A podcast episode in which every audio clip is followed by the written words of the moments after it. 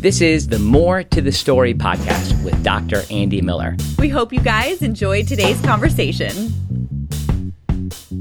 Hi, everybody. Thanks for coming along to the More to the Story podcast. I'm Andy Miller, and I come to you from Wesley Biblical Seminary in the Jackson, Mississippi area, where I serve as a vice president for academic affairs and professor of theology. Now, look, today's podcast is something that I've been really excited to share with my friends. And people who were in my office area heard me getting excited as I was doing this interview with Katy Faust, who is the founder of an organization. And I love this organization in part because it has a great name. The name encapsulates the ideas they're trying to promote. And the name is Them Before Us. And I'm tempted to kind of give it away right now, what's involved. But this is an entirely new approach to what has sometimes just been called family values. And, and, and, nobody will be surprised who's listening to this podcast for a while that as we come towards contemporary issues from a Orthodox Wesleyan perspective, that often we're sharing things that have been identified in the past with family values, maybe things like that Focus on the family would have supported. And I mean, not categorically, but generally those type of things are true. But w- those of you who've been in- involved in those sort of organizations, and certainly I've benefited from, from them personally, academically, and, and just even being reared in broad evangelicalism, I think that there is a un- unique slant that Katy brings that's going to be helpful to you. So I'm excited that you'll be able to share this interview. And I hope that you'll share it and share it with other people as well. We really could use people to take a minute just to, to like, to review our podcast, um, to share, to subscribe to us on YouTube. That helps us get more access, be more accessible to people, and it just helps people find us too.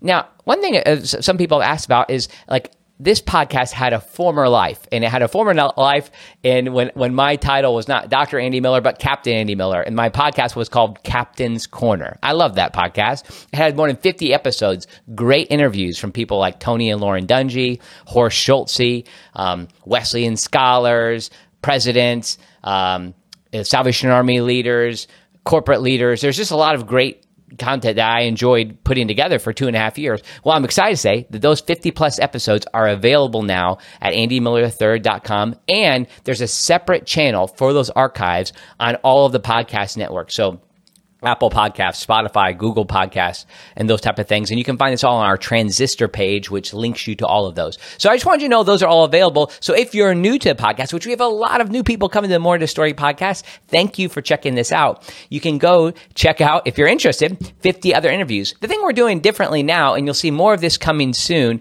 is contents that that's not just interview based, but instead it's material that we're preparing kind of for your spiritual benefit. Also just teaching, basic teaching on themes in Christian theology and things that I'm working on in my own scholarly endeavors. So I'm excited for you to be able to participate in some of that. So thanks for coming along for that. We wouldn't be able to do this if we didn't have some awesome sponsors who came alongside of us to help us pay for some of the expenses that are involved in this podcast. And one of those, the first one that came along, was WPO Development. And their CEO, Keith Waters, says if you don't know where you're going, any path will get you there. And so, what Keith and his team have done across the country, more than 250 times, they've successfully led people to complete capital campaigns. So that's come as they've developed mission planning studies, strategic plans, and then actually led people through a fundraising effort in a capital campaign. And I can testify that because I've been a part of Keith's work. Keith's been, I mean, Keith's really come alongside of me when I served as a Salvation Army officer. So I recommend him to you. You can find him at keith.waters at wpodevelopment.com. And you can just Google WPO development and you, you can find them.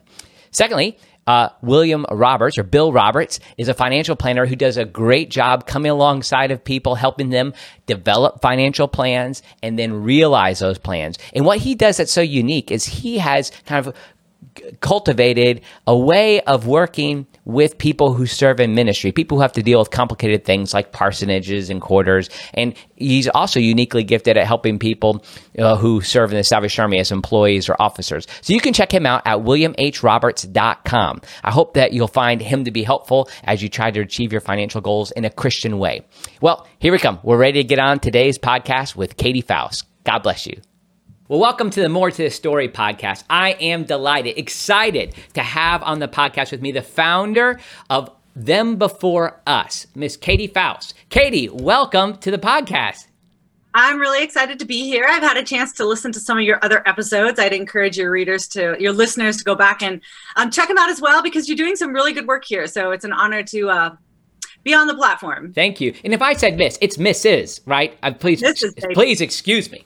Um, it's Mrs. Like that, Mister. I'll tell you what, I wouldn't be able to do so much of what I'm able to do without the Mister. Um, yes. You know, well, you know, we can talk about all well, kinds of things, but um, my husband's a pastor. Is he? Um, yeah, so we are um, we're deep into church life. Um, you know, he's deep into theology. Um, we are deep into community, um, and we, uh, you know, I, I'm we are. This is my maybe we don't want to go here, but you know, we're complementarians. Yeah. Like we really believe in headship in the church and headship in the home. And it's so funny when I run across people that are like, oh, well, that just means that you're a barefoot pregnant doormat for your husband. And I'm like, uh, girl, I'm traveling the world. Yeah. Okay. I am all over this place. I'm raising four kids, Amen. right? I'm like deep in community. I am like the most empowered woman that you will ever. Right. And it is because of complementarianism. It is because my husband has seen himself as the leader, the one that is going to protect and provide, right? The one that's shouldering the load and the responsibility for our family. So I've been able to just like really live within my gifting. So anyway, there is a Mister, and he deserves lots of attention. Amen. And I, I, I would say like it's interesting. You, uh, if people Google you or YouTube you, they wouldn't necessarily pick up on that because your arguments and what you're trying to do, and we'll get into it in a second, isn't necessarily something that is going toward uh, like just making conservatives feel good about themselves. Like you're you're going for the heart of the beast. Like you're going right in it. And um and, and even the fact that there is a Mister and a Mrs. is an important piece of your argument. Um, but I need to tell them what you're arguing for. B- briefly, yeah. if I so them before us is this organization that you're the founder of, and it also you have a book that's just come out um, with the same title. And I, I take my, my little journey with this idea in general came as a pastor, serving for a pastor for 15 years. Um, I, I, worked as hard as I could on arguments, particularly as we got to Obergefell in 2012 and trying to figure out like what same-sex marriage could mean, how does this work? And then I got to the place, um, interesting, where I heard a lecture by Robert George and then I heard a lecture by Ryan T. Anderson. And both people all of a sudden turned my perspective on what this means for society. And their argument had to do with children. And then what I think you've, and then Robert George writes a forward for your book, um, who's a you know professor at Princeton, um, well-respected natural law component. And, and, this this is like something that has benefited me greatly. But then I found out about you and your work to take that same message into a a public audience and move it forward. So tell if I've missed it, maybe let me let me know. Like what is them before us and what are you trying to do? Yeah, you've really set the stage well because these arguments have been alive um, in the philosophical and academic realm for a long time, but for the most part have been pretty inaccessible yeah. to the layperson, to the ordinary reader, um, and they're they are airtight. I mean, this this argument. So what we're doing at them before us is we are arguing for the rights of children. Okay. We are arguing for children's rights in the family. Now, a lot of your listeners are probably familiar with the child's right to life, right? And that's a natural right. We believe in that right, even if the law doesn't recognize a child's right to life. Well, children also have rights on this side of the womb too yes, yes. right and their primary right after their right to life is their right to be known and loved by both mother and father so this is something that has been um, asserted by natural lawyers for a long time of which certainly robert george and ryan anderson um, are you know part of that um, that tradition. But um, what we're trying to do is we are trying to put faces on that argument, right? And so, one of the main things we do at Them Before Us is we tell the stories of kids, right? We tell the stories of kids primarily of kids who have lost a relationship with their mother or father. And then we make arguments about how public policy should align with children's natural right to be known and loved by their mom and dad. Um, and that implicates a lot of people, right? It's not, yes, certainly. Um, we got a lot of attention. We started to focus on this question because of gay marriage, but the implications, the disintegration of these rights began long before gay marriage, right. and they are continuing after gay marriage. Right. Um, and what does it mean, you know, overall? Well, I was doing a panel at the Heritage Foundation a couple years ago, and um, I said, children's rights um, makes claims, makes demands because children have a claim to their mother and father. Children's rights, this argument makes demands of all adults, single, married, gay, and straight. In the world of children's rights, no adult gets a pass. Every adult must respect the rights of children. That means at some point in our life, every adult has to do hard things to protect the rights of children in our life. And I, I said, you know, somebody said, well, gosh, you know, some of what you're saying is kind of offensive to some groups. And I said, oh, give me some time. I'll say something offensive to every adult group. Yes. Hey. Right? This is this is an indiscriminate message in terms of who it will infringe on when it comes to adults and what they want. In this world of children's rights, all adults bend so that children's rights are protected. And the problem you suggest is an adult centric approach that's come, mm-hmm. come out. And this is why your argument isn't just about gay marriage. It's not just about um, any of the LGBTQ agenda. Instead, th- this is also connected to divorce. I mean, would you say you said it came out before? Do you think it starts? I mean, it probably starts before this, but even no fault divorce. Yes. So um, when people like, you know, I'll say, look, gays and lesbians are not responsible for the abysmal state of the U.S. family right now. Hello. Okay. Yeah. So, right. In terms of a legal sense, the first redefinition of marriage was no fault divorce, the right. passage of no fault divorce that began in the late 60s, ramped up, spread all across the country in the 70s and 80s, hit epidemic levels in the early 90s, right? Like that was the first legal redefinition of marriage, where we have these um, norms of marriage, one of which was permanence, that this was going to be a lifelong relationship. And no fault divorce, in essence, said it's not lifelong, right? In essence, no fault divorce was the first time that we said marriage is not an institution centered around the well-being of children, which is historically how it's been um, it's been a vehicle of children's rights, children thriving, because it's the only institution that unites the two people to whom children have a natural right. That's why it's been the most child friendly institution the world has ever known. Now, wow. No Fault Divorce said, no, marriage is really just about your fulfillment and your happiness. And so if you cease to be happy, the marriage can cease to exist. Uh-huh. And so you take that framework of, well, if marriage is just exists to make me happy, well, then what if what makes me happy is marrying another man or marrying another woman? And then you go, well, then yeah, if marriage is just about adult happiness, then marriage should be able to be whatever adults want it to be. Mm. And we really did codify that mm. when the US passed, uh, when Obergefell was legalized by the Supreme Court, um, in essence, making it the law of the land all across the country.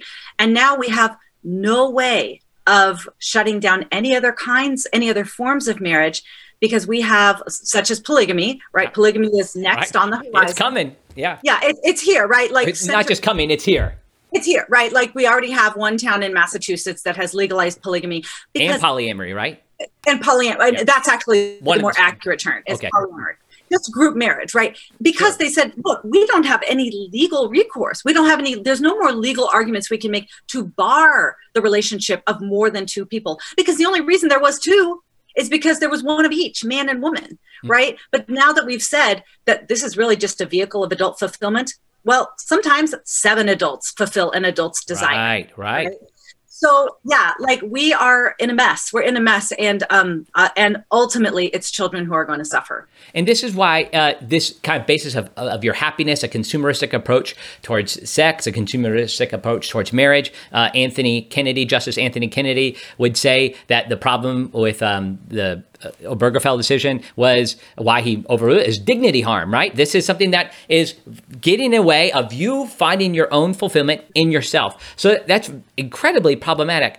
I wanted to go back to just the piece like of why this matters and what you've helped me with, and I truly appreciate it. Uh, like intellectually helping me develop arguments for this and the others that I mentioned is that what what ends up the reason society even acknowledges marriage and that's key that i'm saying acknowledges marriage like mm-hmm. is is that it, it, creates something for the society as a whole. This isn't about personal fulfillment. This isn't about theology or biblical studies, which is often where I'm dealing with it. Instead, like this is creating an environment where children thrive and then become participants in society. Now, one of the arguments that would come up though is like, well, I know some people who have uh, grown up in um, same-sex relation around children of a same-sex relationship, and they're doing fine. And Andy, after all, you've worked in the Salvation Army. You've worked with kids who are homeless, uh, people who are homeless. You rather than be in a home, uh, be safe, than to you know, uh, or, or would you rather, would you rather be homeless than to be in the home of a same sex marriage? I mean, how, how do you respond to that? Good.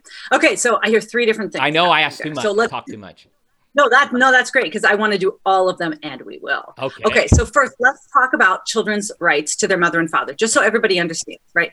This is a natural right. Um, it is similar. We make the case in chapter one of our book on why this is almost exact. We can understand it in the same way that we understand children's natural right to life, right? In fact, they're two sides of the same natural law coin, right? Also, this goes hand in hand with parental rights. Just like the adults care which child they leave the hospital with, right? Because there's something special about that biological connection. Children also care what parents they go home with from the hospital, right? Mm. Children also care about which adults are raising them.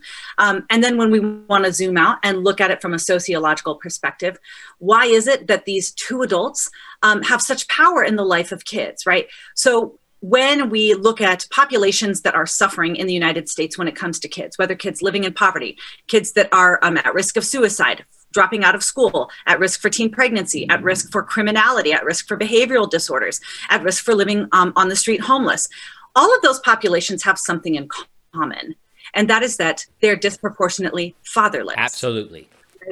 So, if we can protect a child's right to their mother and father, you will decimate. And I use that term precisely because you will wipe down to a tenth a lot of the time. Yeah. The, the issues that we're suffering with today. Like we do not have to spin our wheels and figure out how to spend money to fix child poverty, get kids off the street. You can do one thing, defend children's rights. Wow. And you can wipe out nearly every social issue that we are facing today. And that is why children's rights is a social justice issue. Now, marriage is the most time tested solution that any government, any religion, any culture has ever found to protect children's rights to their mother and father, right? So, marriage is that critical social justice issue for kids that gives them both, that stacks the deck in their favor, that sets them up for success. Mm. So, why is it that this natural right to a child's mother and father is so powerful? For three reasons. Number one, it gifts kids with statistically the safest, most connected to, most protective of them adults in their life. Yeah. Okay. And, and all of us know heroic step parents who are filling the void for a negligent biological parent. Those adults exist. They deserve praise, they deserve affirmation. But statistically, right. the addition of a stepfather does not improve outcomes for a child. Those kids fare about as well as a kid raised by a single mom. Wow. In addition, just statistically, you're not you're not judging anybody. You're just saying this is yeah. Keep going. That's just those are the numbers, right? And it's kind of a facts don't care about your feelings kind of thing. We've been studying this for decades. You're you're not going up against me. You're going up against some of the best, truthfully, evolutionary biologists that are out there. Okay. And speaking of evolutionary biologists, um, the other importance about biological connection is an unrelated cohabiting man in a child's life, especially mother's boyfriend or mother's new husband, is statistically statistically the most dangerous person in a child's life. Wow. Okay. An unrelated cohabiting adult, even a woman, will increase the likelihood of accidents or neglect wow. or abuse. And this is called the Cinderella effect. Very well established in the sociological literature. Feel free to fact check me. Um, in fact, do a quick, you can just pause this podcast right now and fact check me in this minute. Great. Google the words mother's boyfriend Oh, okay, just pause this podcast, Google the words mother's boyfriend, and come back when you're done. Yeah. I'll wait.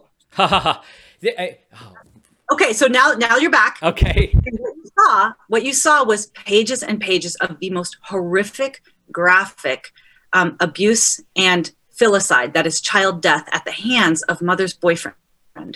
Because it takes more than being in a romantic relationship with somebody's parent to treat the child as a parent. Okay. So the first thing that this natural right does is it gives kids the most protective adults in their life, statistically. Number two, it gives them something that no other adults can give them, and that's biological identity. Okay. Now I'm laying all this out because I want to get to your same sex parenting question. Gotcha. Um, but but biological identity is something that really matters to kids. Every kid in adolescence, their big question they're asking is, Who am I? And a lot of those answers from kids come from, well, I come from my mother, or I come from my father, or we're Italian, or I'm the daughter of my grandmother. You know, before before you and I started this podcast, I held up the Bible of my great grandfather, who was a Methodist missionary in China. Wow. And I still look at that and I go, that's part of my heritage. Amen. Like that, that I'm connected Yeah. I'm connected. Yeah, that's a part of me, right? And so biology does play a role in our identity formation. And the people who tell us that the loudest are the ones who were raised without it. So adoptees, right? Adoptees scout eh, adoptees, we all know somebody who was adopted oftentimes by amazing heterosexual loving mothers and fathers who then when they're 20 go who's my who's my birth mother what happened there i want to go find out and now we have decades of children created through sperm and egg donation who are scouring the internet trying to find their biological parents or maybe their 50 biological half siblings so this identity right this biological identity matters for kids and they can only get it from two adults. Mm. their mom and their dad their biological mom and dad. And finally the third reason why this natural child right matters so much is because it gives children the perfect gender balance in their home 100% of the time, right? Sociologists have been studying family structure for decades. It is obvious that men and women offer distinct and complementary benefits to children. Men talk different, play different, discipline differently, um, orient their child to the world differently. You know, moms tend to focus more on the immediate emotional well being, fairness, fine motor skills. Dads push their kids to be adventurous, risk takers. They do gross motor skill development with their kids. Um, and having both halves of humanity in your home maximizes child development. So that is why even left leaning scholars, right, even left leaning sources like Child Trends would say if you want the best chance at your child thriving, it is going to be the home raised, uh, a child raised by their married biological parents. Mm-hmm. Okay. Like it is this power of biology, power of the biological parents um, that gives something to kids that no other household arrangement is going to offer them. So you, one thing you say too, and I, I, know you're getting, you're just about to get to answer my question, which uh, I I sent you on a long goose chase, but I love the chase. So one thing I, you, you, say though in your book is that's helpful to me is there's no such thing almost of um of parenting. There's yeah. mothering and fathering.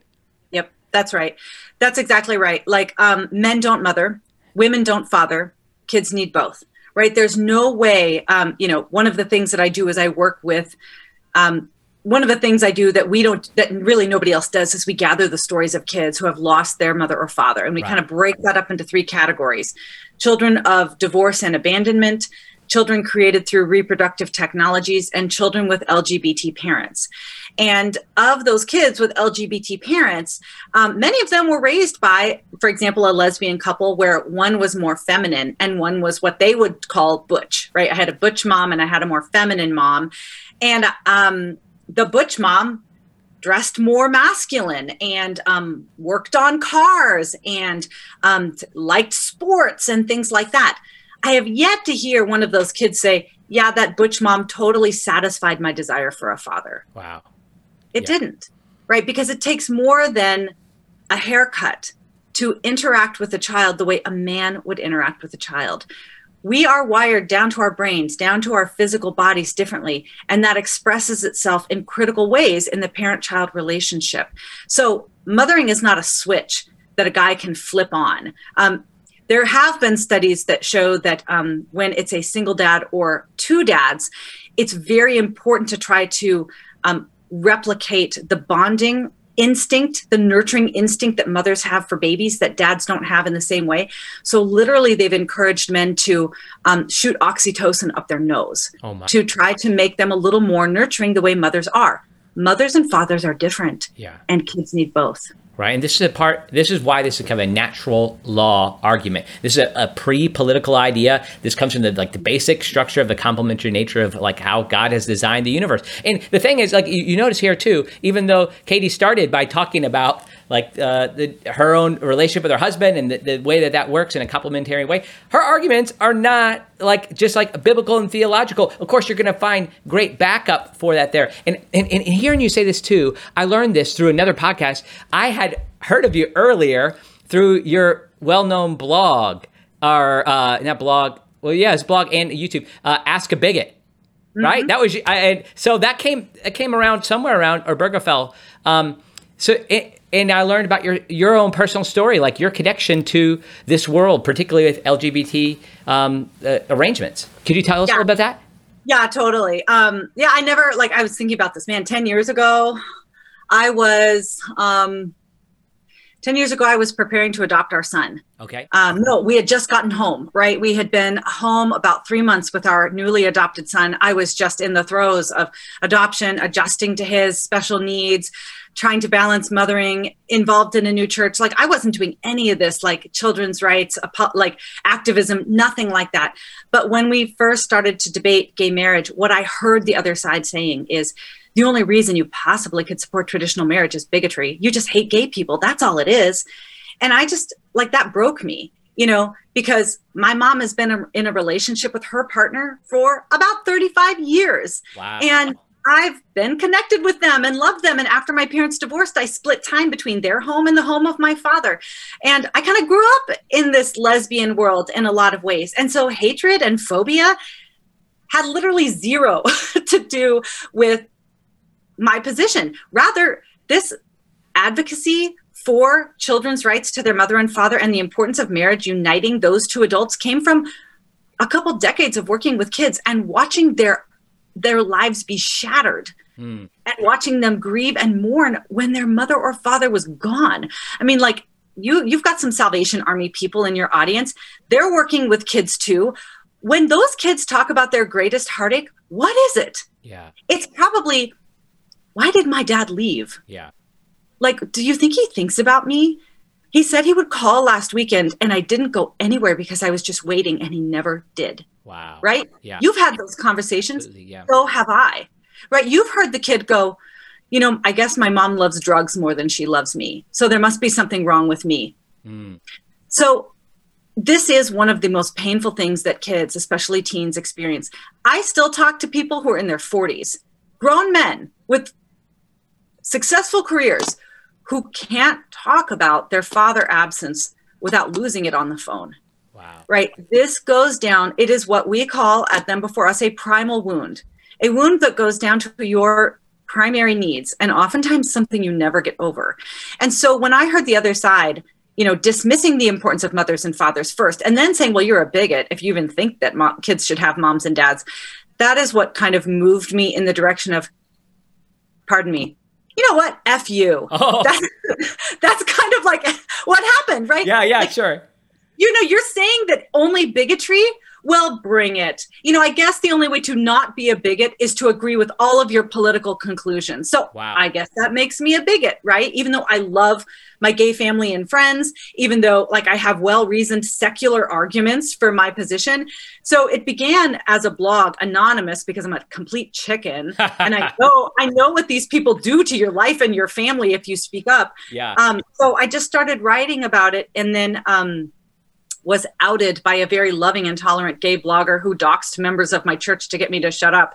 And then I was, you know, out writing under my own name, which um, it was very much a uh, what the enemy e- means for evil kind of situation because now it's like, you know, I, am leaving in 30 minutes to go speak at the Value Voter Summit, you know, in right, DC. Amen. I, I never would have been doing that if I had been, you know, behind my keyboard blogging anonymously. So anyway, um, yeah, great. it's there's there's been twists and turns. I love it. I mean, it's amazing how God has led you to this place to be in this position and to do it in the uh, the public discourse in the public square. And you're, you're uh, like I, I, enjoy the argument. Now back to my my question. Um, so this.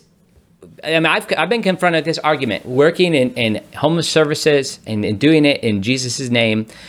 Isn't it better to get people, uh, homeless kids, into a home where they have people financially providing for them. So what if they happen to be a gay couple or a lesbian couple or a trans couple, whatever whatever is involved, um, than them being the, on the street? Mm, such a good question. Um, and I'll phrase it um, another common way. Oh, so you're saying you'd rather have a kid languishing in an overseas orphanage than adopted by two loving women, right? Yeah, sure. Something so like that. That's the one, you know, that's kind of the flip side. So let's talk about that. So the first thing that we need to talk about is adoption. What is adoption? Okay. Adoption is a just society's response to children who have lost their parents. Adoption is not a way for adults to get kids. Hmm. And so a lot of the times we have this concept in our mind that like, oh, well, you can't adopt or you want to add to your family. Well, I'm sorry, you can't have kids of your own. You're infertile. Well, you should adopt. Right. Consumeristic. Okay? Sometimes that's the case, but primarily adoption does not exist to get kids to adults. Mm. Adoption exists to give children parents who have lost them.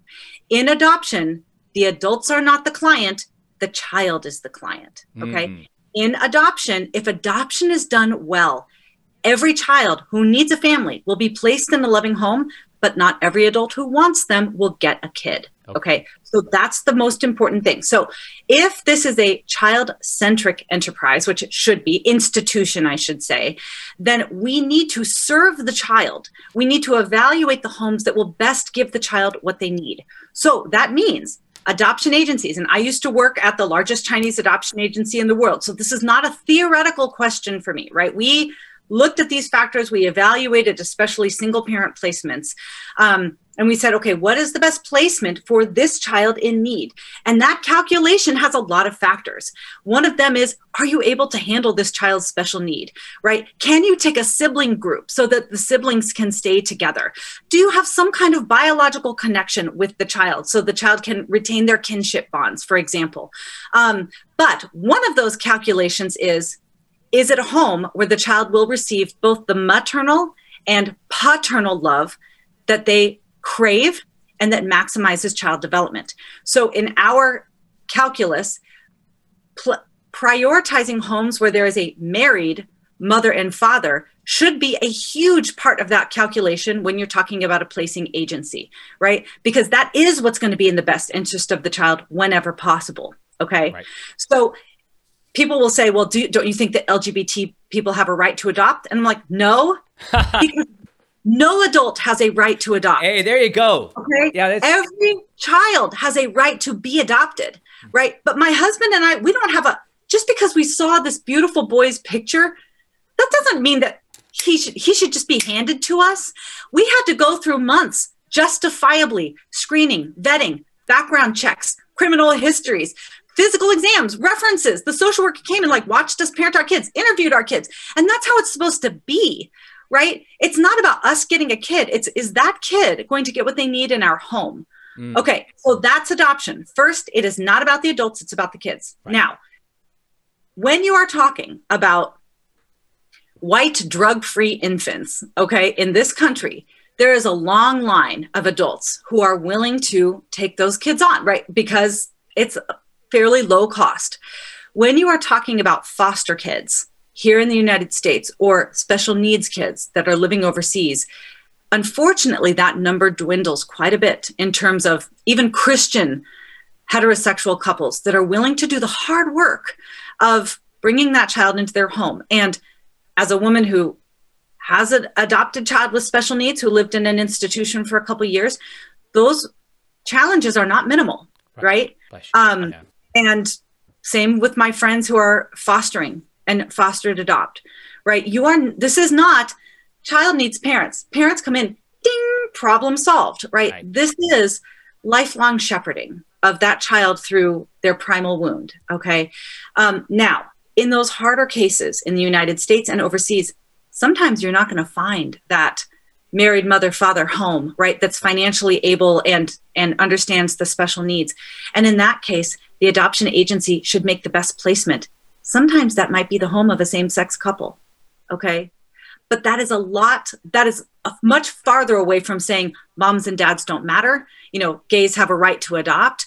Um, marriage has no impact and no, um, right. can't inform this conversation on marriage and family at all. What we're saying is that there are situations exceptions, to be honest, where sometimes the best placement for a child would be a same sex couple. And this is such a theoretical question. I'm right. I'm probably like literally one of the only people that have lived it practically because I had some lesbian friends of mine that were that did say I will adopt a child in an overseas institution with very serious special needs.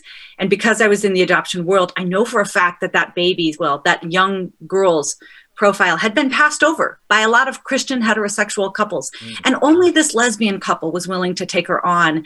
And they said, We need help. And I said, I'm going with you. Hmm. Right. So we went and we did two weeks of grueling adjustment. I mean, it was really one of the hardest two weeks of all of our lives. It was so hard. And they were willing to give the girl what ended up being yearly surgeries for her condition. So, um, yes, there can be situations. It, yes, it might be better for a same sex couple or a single to adopt a child who is in need. But that is oftentimes the exception used to say, see, kids don't Across need moms. Biology doesn't matter and love makes a family, which is wrong. Right. And that, that's often the argument. Love makes a family. And and that's what you're saying, like the, the biological function, the natural law approach mm-hmm. doesn't suggest it. And and, that, and that's why it while the exceptions exist, it should be okay for um, adoption agency to make uh, give clarity to their priorities and to, right. to use because that as a way to judge. The priority is not giving adults what they want. The priority is the child. Yeah. And sometimes that means standing up to angry lobbies. And you know what? That's what child protection looks like. Wow. Now, I'm interested too. You said adoption is not a right. And one thing I found helpful uh, in your book too is the way that you take the discussion of rights and you mm-hmm. kind of simplify it in a way I hadn't heard before. So I think it's really it's really helpful because um, you know we talk sometimes about healthcare as a right, uh, mm-hmm. adoption as a right, but you're you you give a I think it's three examples of what a right is. Could you go over that with us? Yeah, totally. I should probably grab the book to make sure that I get them. Okay, exactly. something like that. Yeah. Yeah, but but really, we're trying to say like everybody these days, if you really, really, really, really want something, adults especially be like, it's a right. And so, like, we've got like birth control paid for by the government is a right, and housing is a right, and you know, community college is a right. right. I mean, yeah, all yeah. like anything that somebody really wants, they think that they will strengthen their argument if they call it a right. Mm-hmm. But when we talk about natural rights, um, we make a distinction between rights and commodities. And you know, we're not philosophers um, my co-author and I are very much like practical application lay people. Yeah. And so we kind of offered a few little cheats in terms of figuring out what is a natural right. And we believe that natural rights should also be recognized as legal rights. Like that's that's kind of Martin Luther King Jr.'s argument as well. Right. Um, but really, we say you can know a natural right based on three things. Number one, it existed pre-government. Okay. Right. It didn't. It didn't come about because of government. It existed before government. And when you're talking about a child's right to life, obviously, but when you're talking about a child's right to their mother and father, this is as pre as it comes. Like once people started reproducing, whether you believe that was in the Garden of Eden or sometime along the, the monkey chain, um, you know, this this existed way before government did.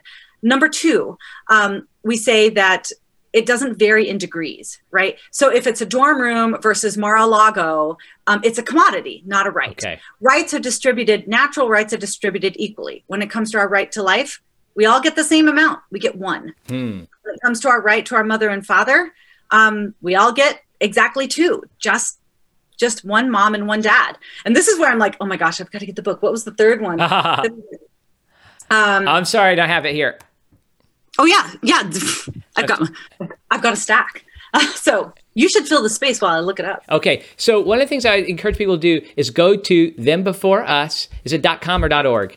Dot com. Dot com. And so you can check out some of these things. And this is really a movement that I I think can help reframe the discussion. So when we're in this discussion, we can of course, and, and I'm speaking, my audience is primarily coming at this. Many, many people who are pastors, many people who are, who are seminary students. Um, come at this from a, a, theological perspective and and we we've talked about that many times on this podcast but what we're thinking of is like how do we enter into a public space we we, we enter into that from our worldview we come in, we come in and we don't check that at the door. But at the same time, we can make a persuasive argument that can lead people. And ultimately, like the, the natural law perspective is one that like think if, if people get on that chain, if they're like they, they follow one piece, I think that God can use that to help them come to a fuller perspective of the gospel. And this is what we you might know Christopher West. Um, oh yeah, yeah. Um, his book is Our Bodies Tell God Stories. It's underneath my computer. Is ah. lifting my computer up to this level. So yes, Christopher West is foundational in a very literal sense for me. so I encourage people to go back. I'm just going to mention a couple of our my podcasts, former podcasts to listen to. So Christopher West had his Theology for the Body for Beginners, which was published with a Catholic press. Then I think Baker Brazos put it out. Uh, kind of he did it. Um, uh, an evangelical sort of version for it. And I had him on the podcast. And then I also had Janet Dean, Dr. Janet Dean, who has looked at um, the way to engage sexual minorities on college campuses, particularly evangelical college campuses.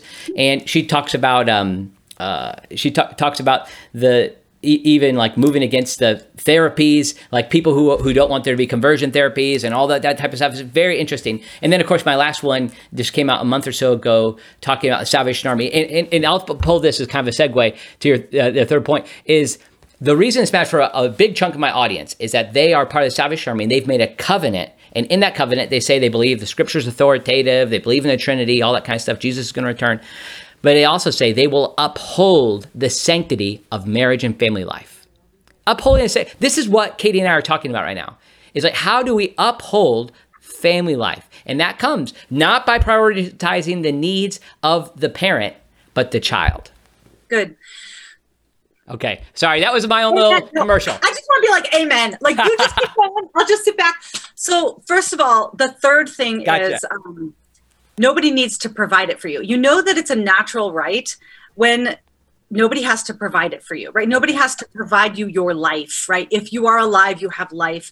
Um, if you have to dig it up from the ground, bottle it, label it, ship it, it's not a natural right. If somebody has to construct it or contract it and put a roof on it, it's not a natural right. If somebody has to go to 12 years of medical school, right, to so that you can have access to it, it's not a natural right. Okay. So a natural right is something that nobody has to provide for you. And so you look at things like the right to self-defense, you know, bear arms, the right to freedom of speech, to be able to speak, to associate. Nobody has to provide that for you.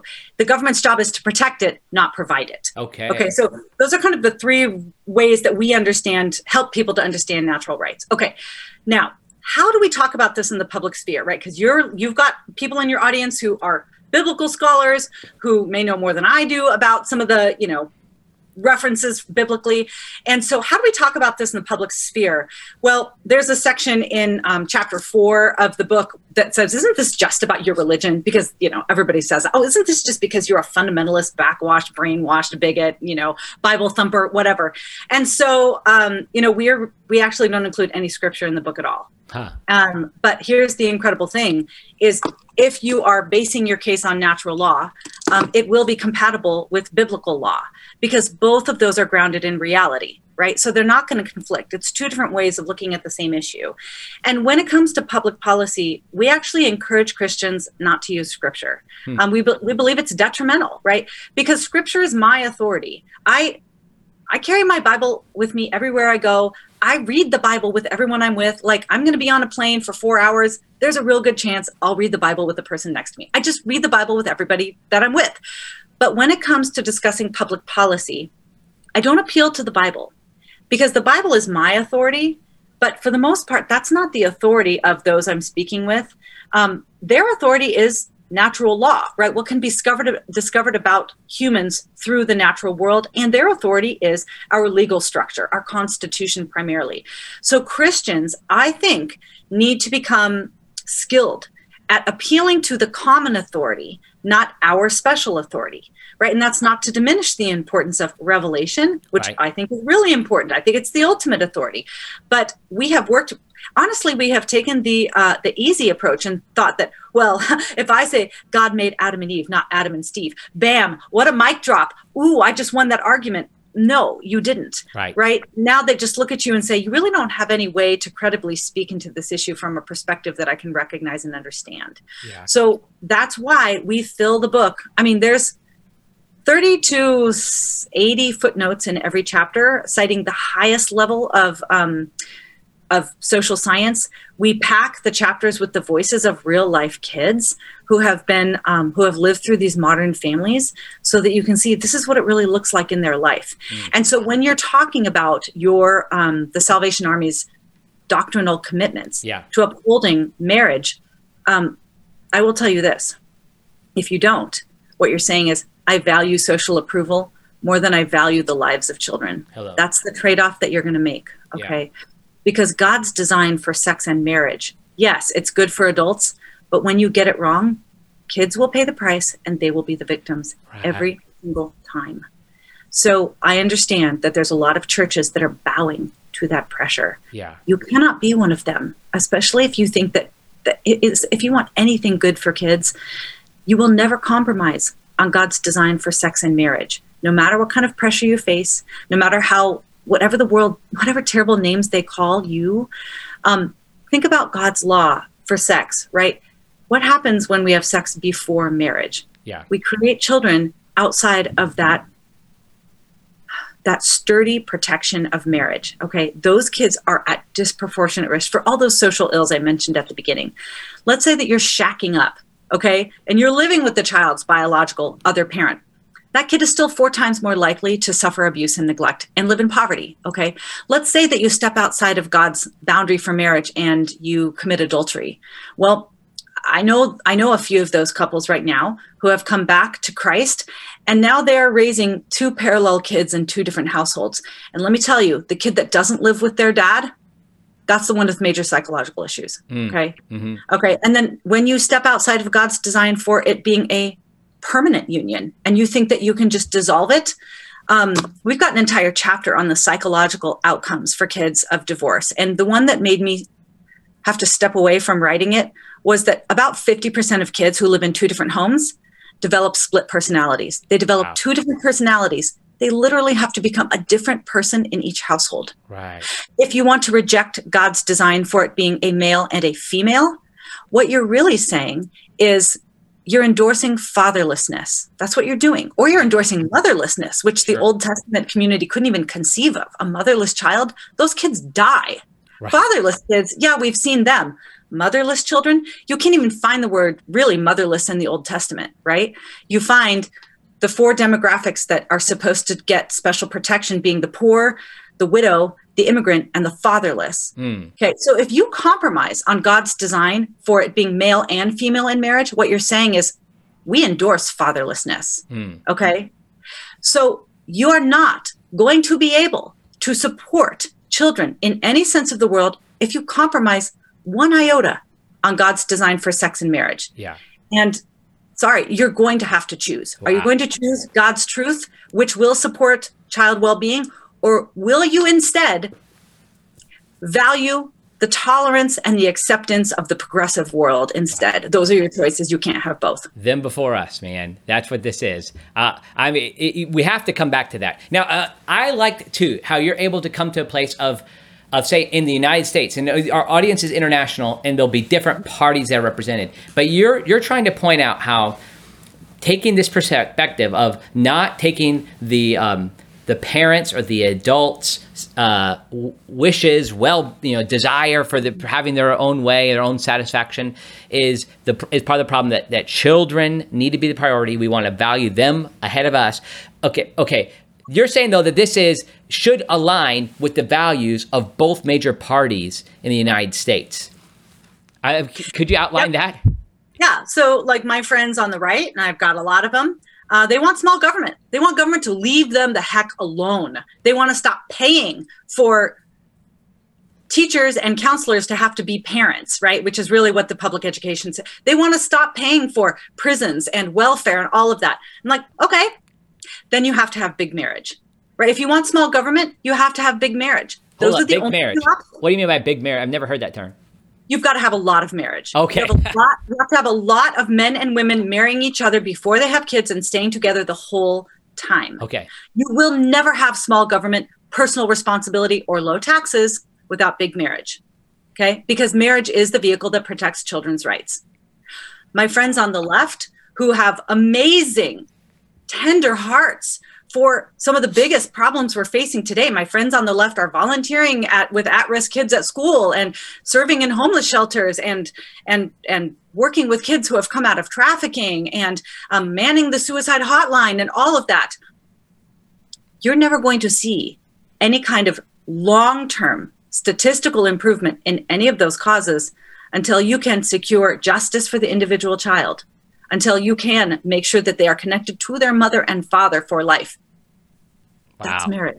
That's marriage. There's no other vehicle of doing that that we have discovered in this lexicon of kind of human, you know, definitions of how to do this other than marriage. So, in my opinion, children's rights to their mother and father and the institution of marriage should be the thing that we both agree on because nobody gets what they want unless we can do this well.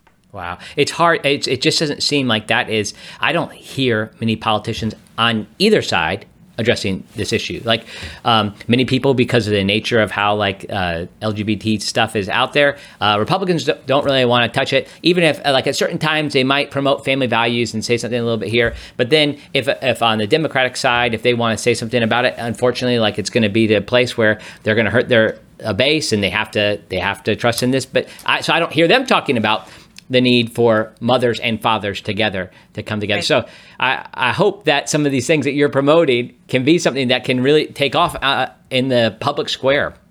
I hope so. It really is uh, critical. I mean, it really just is about what does it mean to be human. These are some of the most fundamental issues, questions that we're facing. You know, and that's why you know Robert George um, is such a strong advocate on this because you really can't um, have any other opinion about um, the definition of marriage if you're really serious about human thriving. You know, anybody that has a lot of close contract contact with human behavior, like you look at Jordan Peterson. Yeah. Jordan Peterson's like, mm, yeah, moms and dads are really important, right? right? Anybody that has that isn't just living in an ideological world, somebody that has a lot of contact with reality, there's no way to dismiss this. Right. Yeah. And, uh, yeah. He's been really helpful to me on this as well. Like uh, thinking about what, how you set children up to be successful. This is what happens. Okay. Well, one other thing we have we've touched on just a little bit. I know we just only have a few few more minutes, but just and I'm going to bring up something like this. Uh, when when a donor don't uh, uh, like sperm donation, I forget what the technical term is that used in in the book. Um, like what what's the big problem with that? Yeah. So, um, reproductive technologies. Um, there are so many ways to make babies in laboratories these days. And so um, we tend to focus on the ones that um, separate children from their biological mother, their biological father, or their birth mother. So that's what we call sperm donation, egg donation, and surrogacy. Donation is a laughable term because this is the most lucrative industry oh. Um, in the medical world, right? This is all um, elective. So mm. it's just money, money, money. Um, and so here's the problem, right? We already know that bio- biology matters to kids. It matters in terms of safety and well being, it matters in terms of biological identity. Um, and a lot of these kids who are going to be created through sperm and egg donation will be raised without a mother or father in the home. Whether that is a single parent or a same sex situation. But even if they are raised w- with a loving heterosexual couple, these children still suffer right? Mm-hmm. We've been doing sperm donation, especially for decades. And so we can measure the outcomes on kids. They tend to have more instability in their homes, they tend to have more delinquency, alcohol abuse, substance abuse. They have um, a lot of times struggles trusting the parents who are raising them. A lot of times they don't feel the same connection to their um, non biologically related parent. And overwhelmingly, they have a lot of identity issues, a lot of identity struggles, what adoption professionals used to call genealogical bewilderment. This idea of like, who am I? I, I can't, I, I don't know who I am. It's really hard for kids, even adopted kids like my son, to answer that question, yeah. who am I? When he cannot be like, I am the biological descendant yeah. of, you know, but I can say, I'll tell you what, baby, you're the spiritual descendant. Amen. Right? Your great grandparents labored in your land yes. and did not know that they were going to be benefiting um, your people. Yeah. And you know, you are you are reaping um, kind of the spiritual seeds that they sowed so long ago. Yeah. And that's beautiful, but it doesn't compensate for what he's lost. Yes. Right. I can't fully compensate for what he's lost. No matter how much love I give him, there's things that I won't be able to offer, questions I won't be able to answer. Mm-hmm. So, as an adoptive mom, I didn't create that wound for him. I'm there to shepherd him through it. Wow. Children created through sperm and egg donation are being raised by the people who inflicted their wound. And so they tend to have some serious psychological distress. Because if they do oh have my. questions about their missing biological father, and they were to voice that to their single mother by choice. Yeah. They're talking to the woman yeah. who chose for that man to be gone. Wow. So that is why on the one study that we have that measures outcomes of donor conceived children and puts them side by side with adopted children, adopted children fare better.